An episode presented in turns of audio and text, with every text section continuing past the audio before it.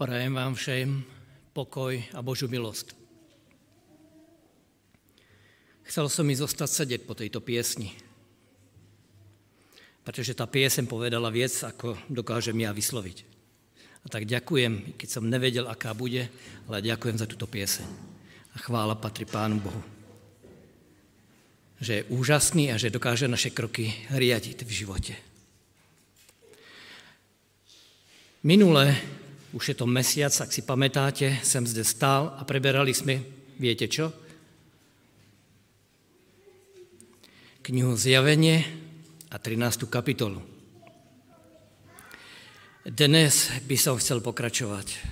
Milujem túto knihu a keď som mu začal študovať, tak mi do srdce dáva pokoj a kľud. V týchto časoch, ktoré, ako už sme počuli, nie sú vôbec ľahké sú naopak veľmi ťažké. A my ľudia sa potrebujeme skoro každý deň rozhodovať, na ktorej strane budeme stáť. A tak vás poprosím, otvorme si spoločne knihu Zjavenie 14. kapitolu. A budeme čítať od prvého po, po 5. verš. Kniha Zjavenie, 14. kapitola od 1. po 5. verš. A tam sa píše.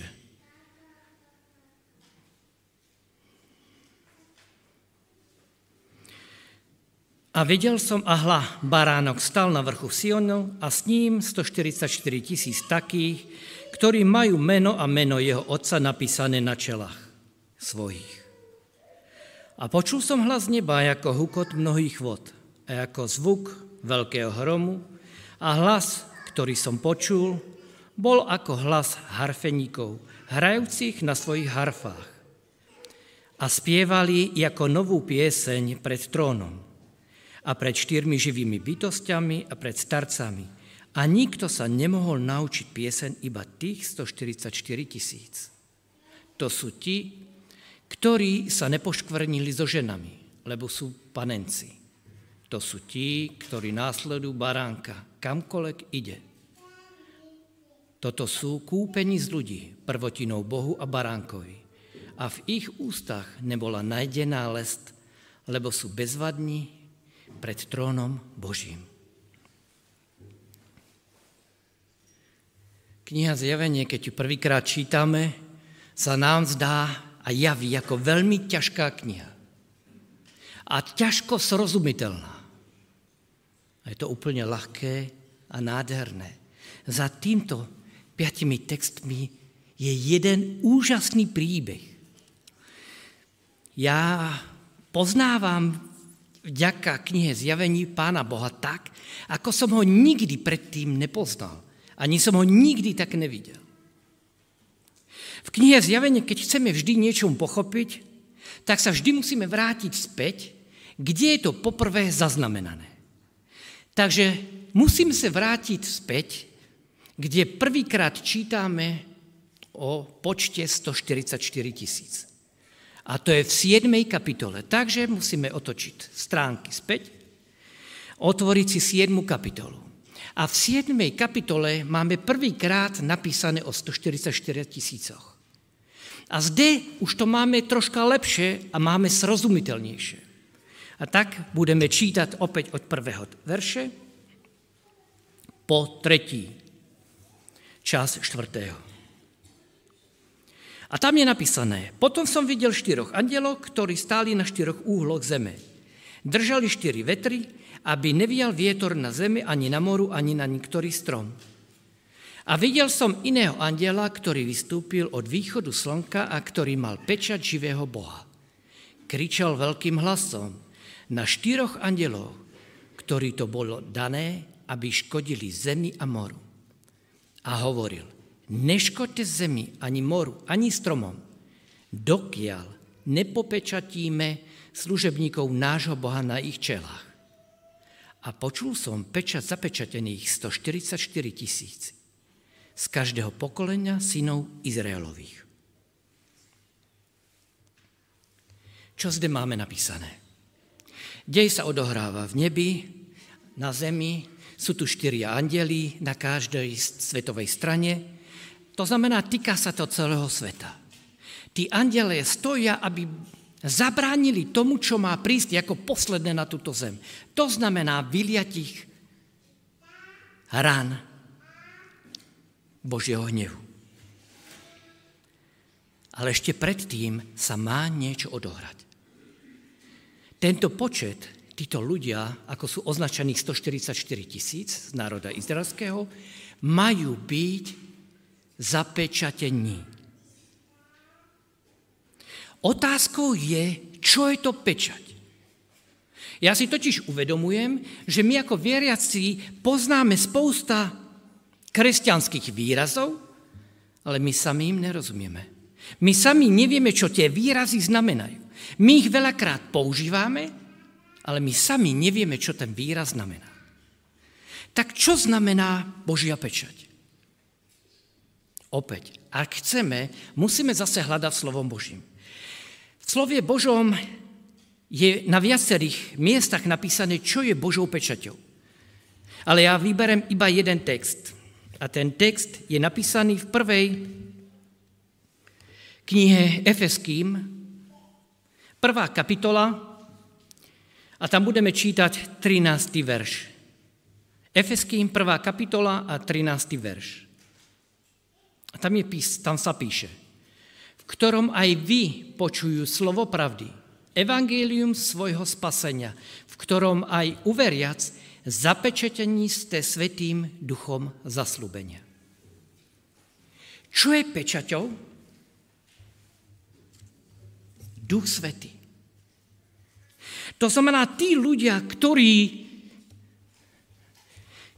ktorých sa to týka, tých 144 tisíc, sú zapečatení Duchom Svetým.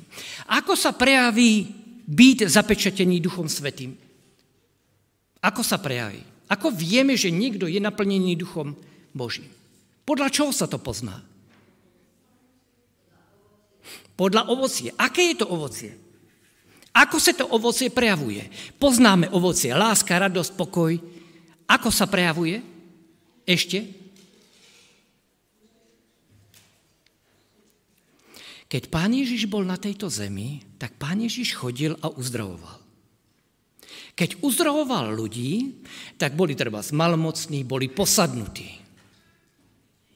Tak tí ľudia, keď boli uzdravení, čo robili tí ľudia? Ľudia, ktorých pán Ježiš uzdravil, čo robili tí ľudia? Chválili pána Boha. Mať pečať Božú znamená, že chválim Pána Boha.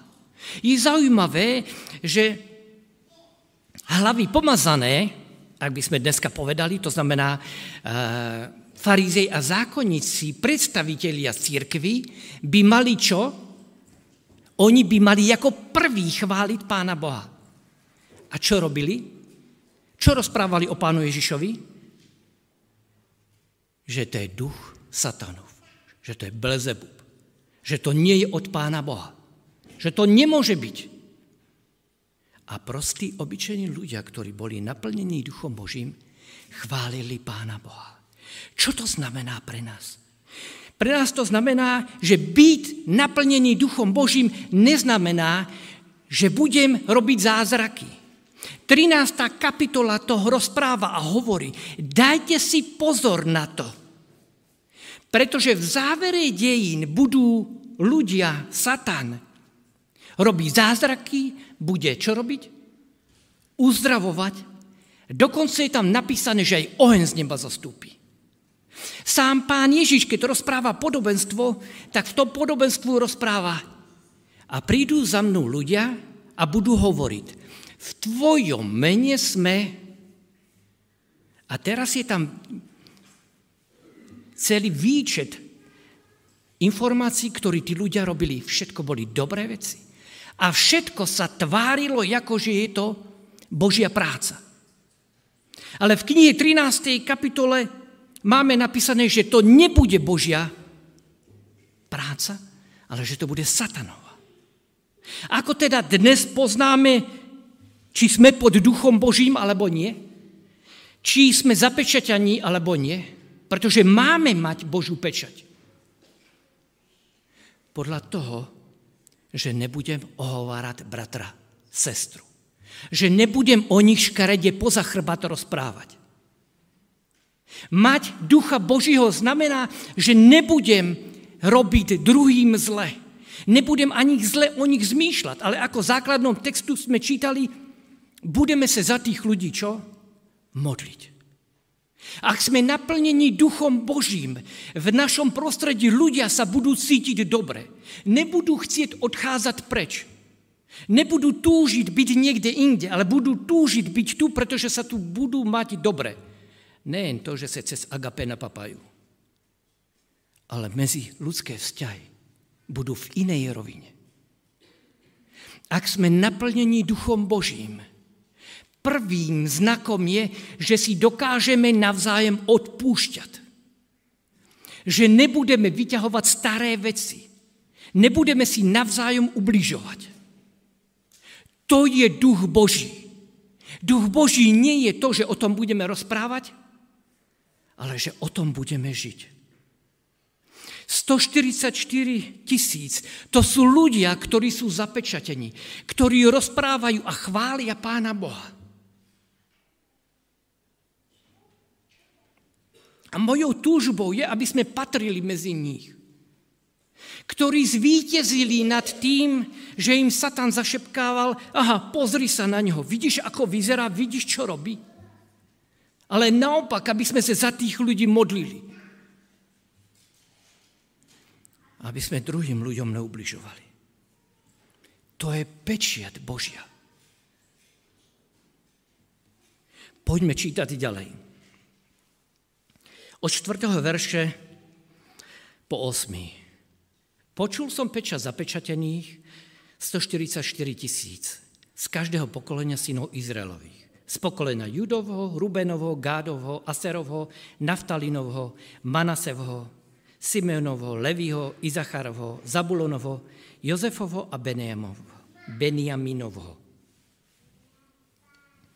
Viete, čo je zvláštne na tomto zozname?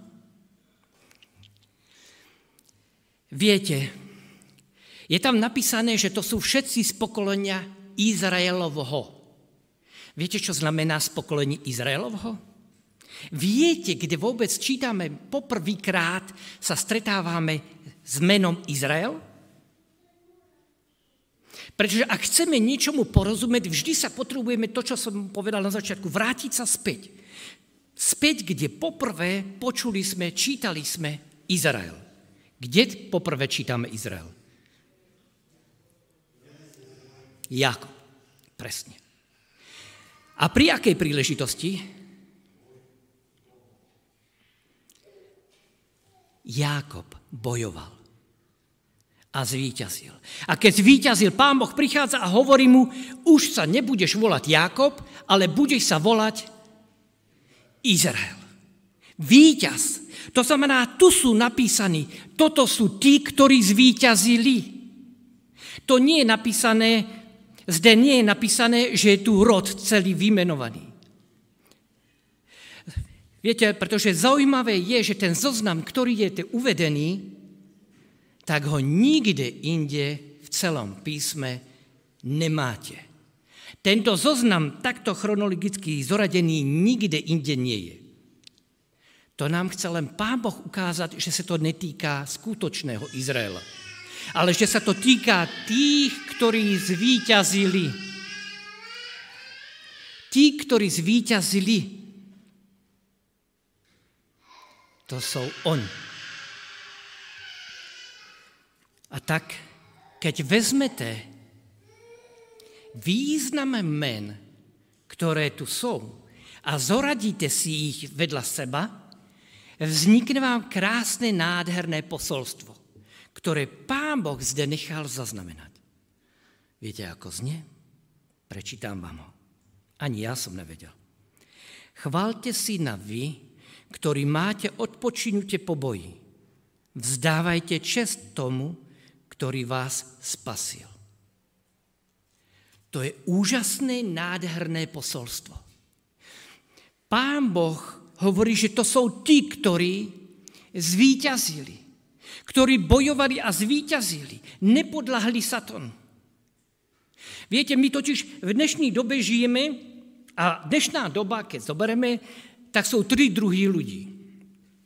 Prvý sú veriaci, druhý sú neveriaci a tretí Slovo Bože ich nazýva vlažní. Oni nevedia.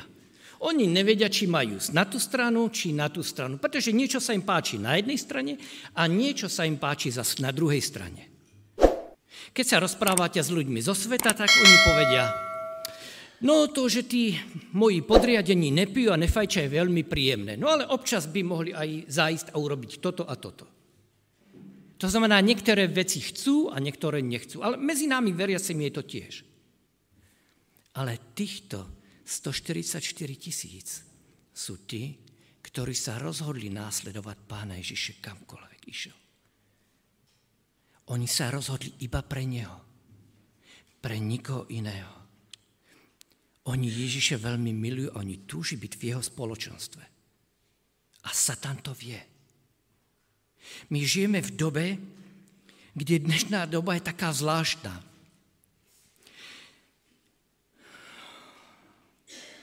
Keď sa niekoho na niečo spýtate, tak väčšinou ľudí vám povie, a ja neviem.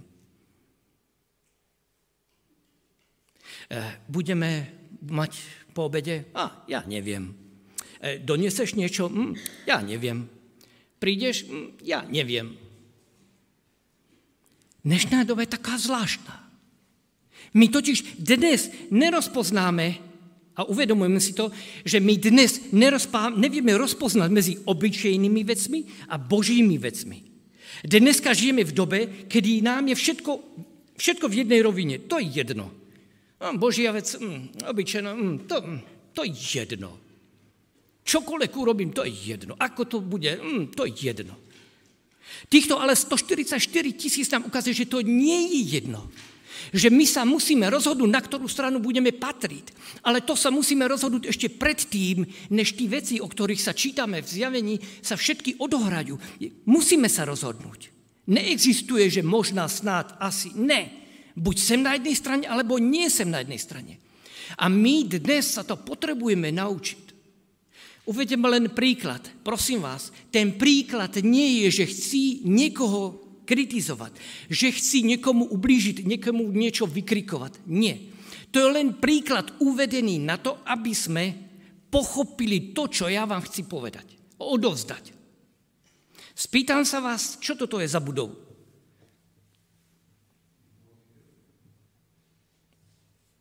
Je toto, prosím vás, je toto mm, stánok?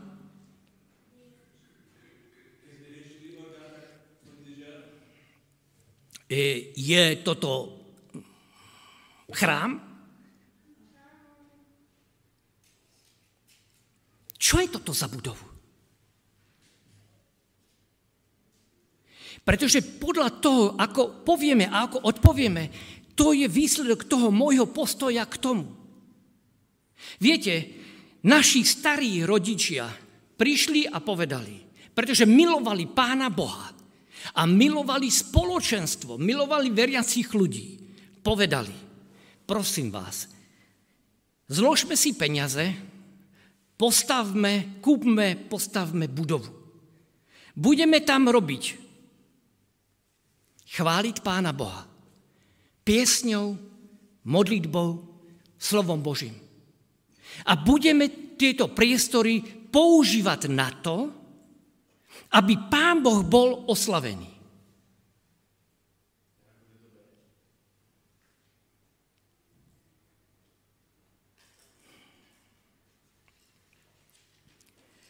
Ale to je to, čo nás určuje. A to je to, čo nám Božie slovo rozpráva. Ak nám slovo Božie raz povie, že prídu jeden, dvaja a na niečom sa na zemi dohodnú, pre koho je to záväzné? Pre nás? Čo sa slovom Božom píše? Pre koho je to záväzné? Ak dvaja sa dole na zemi dohodnú na niečom, pre koho je to záväzné? Je to zaujímavé. Nechápem tomu, nerozumiem. Ale Božie slovo hovorí pre Pána Boha. A my sme dobrovoľne niečo povedali a slúbili. Ja som vám na začiatku povedal, nejde mi o kritiku. Ide mi o to, aby sme pochopili princíp princíp Božího slova na tejto zemi zostanú len dve skupiny ľudí. Mne to je jedno, tam nie sú. Mne to je jedno, sú na druhej strane, na satanovej strane. Buď sme na Božej strane, alebo sme na druhej strane. Toto sú princípy, ktoré my si potrebujeme znova ozrejmiť. Každý z nás, tu nejde o to, aby, ale každý z nás, aby sme si toto my vzali za svoje. Pretože to je princíp, na základe ktoré funguje Pán Boh. Ak sme mu niečo slúbili a niečo povedali, to sa netýka len tejto budovy. Viete čo, to sa týka všetkého. To sa týka oblečenie, jedenie, správanie, rozprávanie. Použijme slovo Božie. Na základe slova Božieho hľadajme Božiu odpoveď. Čo je sveté a čo je obyčajné. Ne čo ja si myslím. Ja si totiž toho môžem myslieť hodne a strašne moc. Ale nie je to v slovie Božem napísané. Hľadajme a čítajme slovo Božie. A práve tu je krásne ukázané, že títo ľudia zvíťazili oni tiež s tým museli bojovať. Museli bojovať so svojím ja, so svojou pýchou, so svojou predstavovosťou. S tým všetky títo ľudia bojovali. Každý sám, vo, svojom, vo svojej komórke.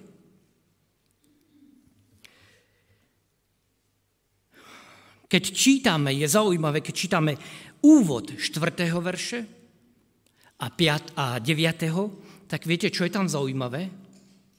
Vo štvrtom verši je napísané a počul som. A v deviatom a videl som. Čo nám to chce ukázať? Že najskôr Ján počuje o týchto ľudí. On počuje, že to sú títo a títo ľudia. Ale potom, keď sa pozrie, tak najednou vidí, že to je strašne veľa ľudí že to je z každého kmeňa, z každého jazyka. Vidí tam rôzne národnosti. To nám ukazuje, aký Pán Boh je úžasný, nádherný a krásny. Mne v tejto 14. kapitole knihe Zjavení nádherne ukazuje a predstavuje Pána Boha, aký je úžasný. My ľudia milujeme svoje deti. A sme rádi, keď naše malé deti robia prvé kročky. Keď začne dieťa malé, naše deti prvé kročík, tak my, joj, ono to chodí. Potom vidíme nočník, je, ono to kaká. A my sme z toho celý unesení a nevieme, je to prirodzené. Jenom nám, ľuďom, je to blízke a je to normálne. Ale viete, čo sa mi páči na Pánu Bohu? Že Pán Boh je rovnaký. A 14. kapitola to dokazuje. Viete, keď ešte Satán mohol chodiť hore do neba,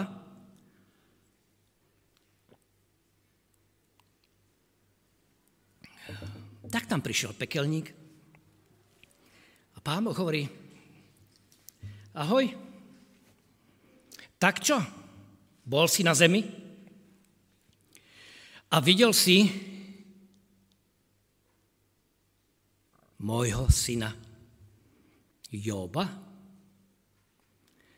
A pekelník, no čo mohol povedať? No jasne, videl som. Bude by nie, veď sa na neho pozri.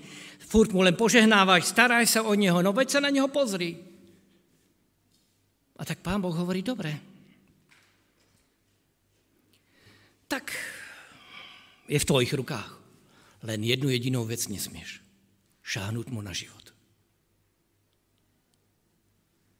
14. kapitola rozpráva presne o tomto. 144 tisíc. Pán Boh je v nebi a pred Božím trónom stojí tento veľký zástup. A pán Boh prišiel a hovorí, pozrite sa, toto sú tí, ktorí obstáli, aj keď pekelník sa snažil zo všetkých sil. A tam je krásne napísané,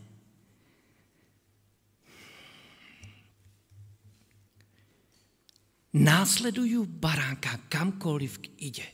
Oni boli ochotní následovať Ježiša za každých okolností. Im to bolo jedno. Čítame tam, že oni spievajú pieseň, ktorú nemohol nikto iný zaspievať. Prečo? Kde čítame v písme prvýkrát, že niekto spieva? Kde? Keď národ izraelský je prenásledovaným farónom. A voda sa rozostúpi, národ izraelský prešiel po suchej zemi a prejde na druhú stranu. Egyptiania skončili vo vode a národ izraelský v čele s Máriou čo robia? Spievajú, tančia a radujú sa a chvália Pána Boha. Tu pieseň nemohol nikto iný zaspievať, len tí, čo prežili túto úžasnú skúsenosť s Pánom Bohom. Toto sú tí, ktorí zažijú v závere dejín úžasnú, nádhernú, krásnu skúsenosť s Pánom Bohom. Ktorí sa rozhodli byť na strane Baránkovej. Nikto iný ju zaspievať nemôže. Len oni. Pretože oni obstáli v skúške. Oni obstáli tehdy, keď celý svet išiel proti. 13. kapitola končí, by sme povedali, že celý svet, kde je napísané, celý svet išiel za šelmou.